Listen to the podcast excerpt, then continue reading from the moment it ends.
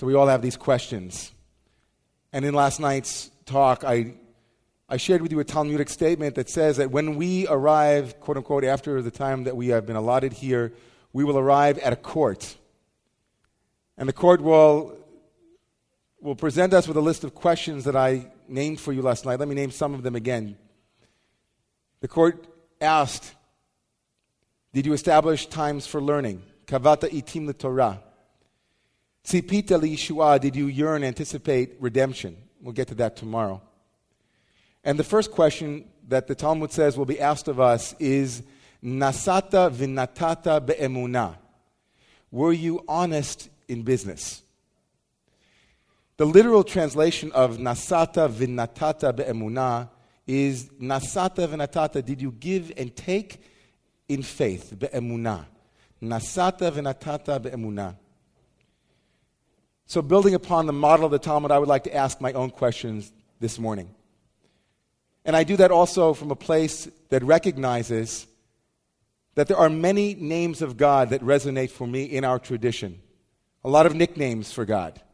Hashem, HaKadosh Baruch Hu, Ribbono Shel Olam, Yah, Tzvaot. God has many names.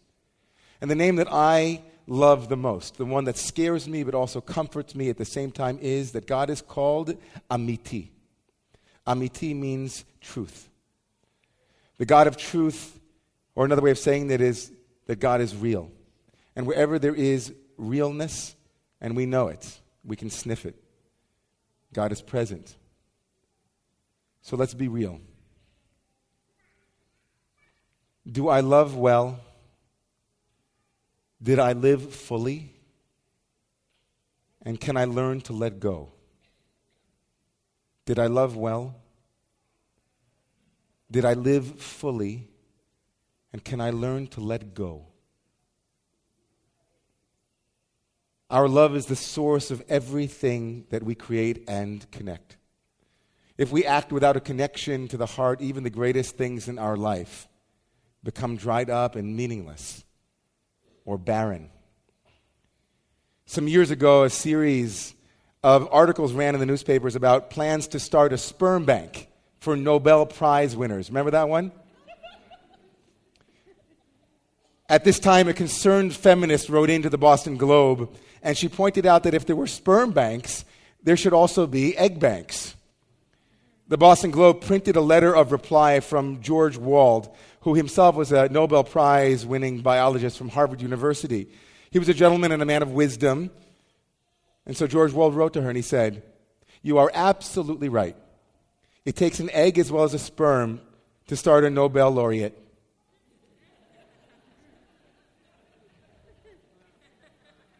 Every one of them has had a mother and a father. You can say all you want of fathers, but their contribution to conception is really small. But I hope you weren't seriously proposing an egg bank, he writes. Nobel laureates aside, there isn't much in the way of starting one technically. There are some problems, but nothing as hard as involved in other kinds of breeder reactors. But think of a man so vain as to insist on getting a superior egg from an egg bank. Then he has to fertilize it. When it's fertilized, where does he go with it? To his wife? Here, dear, you can hear him saying, I just got this superior egg from an egg bank, and I fertilized it myself. Will you take care of it? I've got eggs to worry about on my own, she says. You know what you can do with your superior egg. Go rent a womb, and while you're at it, you'd better rent a room too.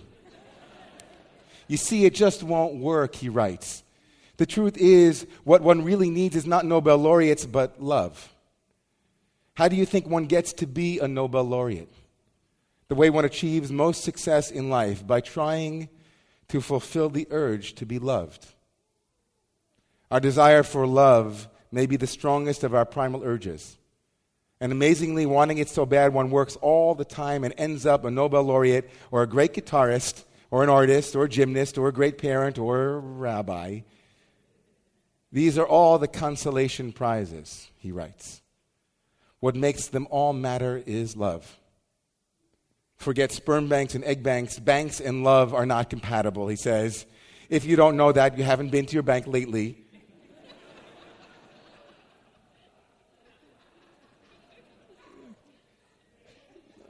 so just practice loving. Love a Russian. You'd be surprised how easy it is and how it will brighten your morning. Love an Iranian, a Vietnamese, people not just here but everywhere. And then when you've gotten really good at it, he says, try something hard like loving the politicians in our nation's capital. The longing for love and the movement of love should permeate all of our activities. The happiness we discover in life is not about possessing or owning or even understanding. Instead, it is the discovery of love, the capacity to have a loving, free, and wise relationship with all of life. Our life is measured by, not by external achievements, but by internal, inner attainments. And we know this. We know this truth each time we close our hearts to those whom we love and who love us. We know this. We know this that love is ultimately the most important lesson we are learning day in and day out here on this planet. Our spiritual lives begin with that quotient called the love quotient. So, what is your love quotient? How proficient are you at expressing the love that you feel? How proficient are you at showing the love that you so obviously and clearly have? How often do you actually tell those around you that you love them and what it is about them that you love? And how quickly do you forgive and how long before you forget? Ultimately, love, as Iris Murdoch responded, is the extremely difficult realization that someone other than yourself is real. And so we arrive again at how real are we? How real are others? Do I live fully? It would be easy to dismiss this question as referring to quantity, fullness. Do I live fully might imply have I compiled my bucket list? Are there things I want to have that I've been reticent to give myself, etc.? Maybe I haven't acquired enough toys. I mean, if I want to be happy, shouldn't I have more gadgets in my life? But living fully is not about quantity. Living fully means showing up in your life, in the messy, uncomfortable realities of your present situations. And it means knowing that this moment, this life, is where all of our fantasies of the future are in fact really happening. It's not about tomorrow. Hayom, it's about today. Rabbi Alan Lew tells a wonderful story a certain Rebbe had a close disciple who fell into a long period of staleness that troubled him deeply. He felt as if all meaning had been drained from his life, and that when he prayed, his prayers turned to chalk and died in his mouth before he could even utter them. And the Rebbe, the teacher, aware of his disciple's problem, took him out of the village to a deep, dark forest before they entered the forest, the Rebbe said to the student, As you are entering the forest, ask God to give you the answer to your dilemma and then forget about this prayer because you must pay very close attention to the path through the forest. Otherwise, you'll get lost and never come out of the forest alive. So the student entered the forest asking God for the answer to his struggle, and then he lost himself in following the path. As his rabbi had instructed him, he devoted all of his attention to the path ahead. Soon he began to take great pleasure in his path. He took pleasure in the working of his body as it found its own pace on the path, and in the fall of his foot on the cool forest floor. He was taken with the path itself, a verdant, mossy path of deep, brilliant greens. And when he finally came out of the forest, he was smiling broadly. The Rebbe asked him, Did God give you your answer? And the student started to weep. I forgot all about the question, he said. I put all of my attention on the path, and after a while I took so much pleasure in what was in front of my face that I forgot about the question altogether. In that case, the Rebbe said, I would say that God gave you an answer. The present moment is the only moment you experience yourself as being alive. It's the only place that you experience your life at all.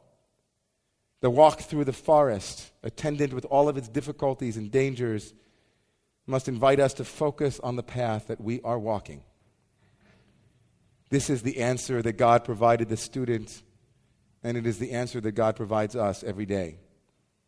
If you are trying to feel your life and you fear that your life is dead to you, it may be because you aren't in your life. You're not in life's moment. You're not on life's path, but have taken a weird detour.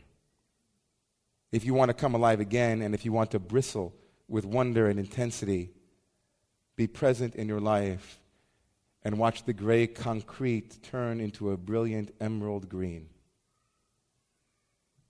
And the third question that we began with, remember? Do I love? Do I live fully? Can I learn to let go? This letting go is a central theme in all spiritual practice as we encounter the preciousness and the brevity of life. When letting go is called for and we have not learned to do so, we suffer greatly. And when we get to the end of our life, we may have what is called a crash course. Like it or not, all who ultimately live must ultimately let go. We haven't been given an option on this one.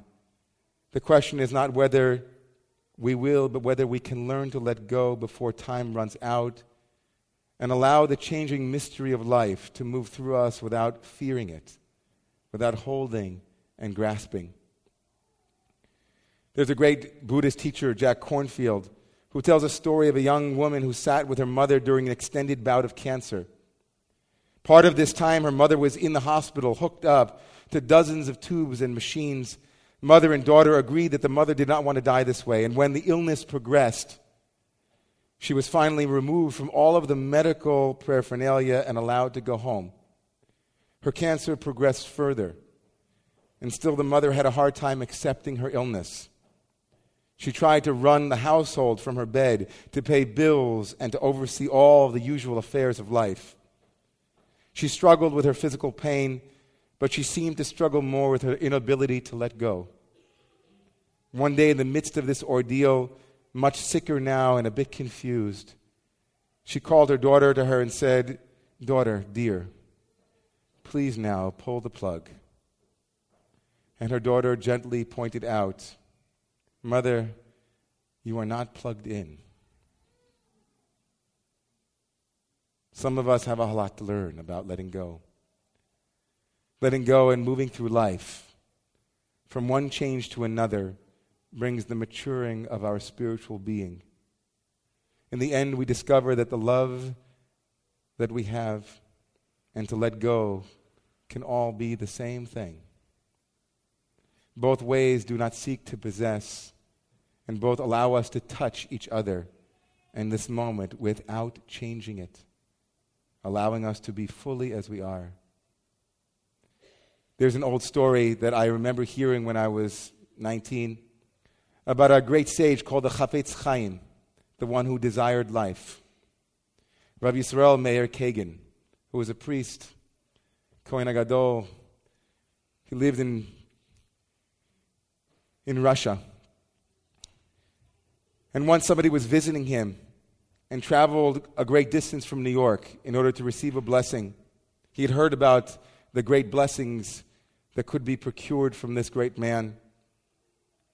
He came to see him in his home, in his dwelling. It was a large house on a street in a European city, and he was directed to a small room in the back. You can imagine he had traveled a long way to meet this great man. He entered into this large living room that had in it only a bed, a chair, and a few books. The man had expected much more from such a great sage. And after greetings, he said to the rabbi immediately, Rabbi, where are your things? The rabbi, the Chafetz Chaim, asked in return, said to him, Well, where are yours? And the man said, But Rabbi, I'm only passing through. And the master answered him, So am I so am I. In the stress and the complexity of our busy lives, we forget our deepest intentions and our deepest longings. We must practice asking ourselves these three questions, continuously awakening ourselves from a slumber that is induced by everything around us, catching ourselves as we fall from what we know to be true. When people come to the end of their life and they look back, the questions that they most often ask are not usually how much is in my bank account, how many books did I write, what did I build. If you've ever had the privilege of sitting with someone who's at that place, that sacred holy of holies, the questions that they ask are just as we have asked this morning Did I love well? Did I live fully? And did I learn to let go? These simple questions are at the core of our tradition. There's only one book that is being written today and tomorrow and throughout this period, and that is the book of your life. All spiritual traditions are empty and vain if we can't love. Even the most exalted spiritual heights, the most exceptional spiritual attainments are unimportant if we cannot know how to live. And even the most expensive gifts, the most extravagant material possessions are meaningless if we don't fill them and know how to let them go. May we practice giving and receiving in faith. Nasata v'natata be'emunah. Did you give and receive in faith? And may one day, may each of us be able to say, when asked these three questions, yes, I loved well. I lived fully. And now I'm ready to let go. We rise together for the Musaf.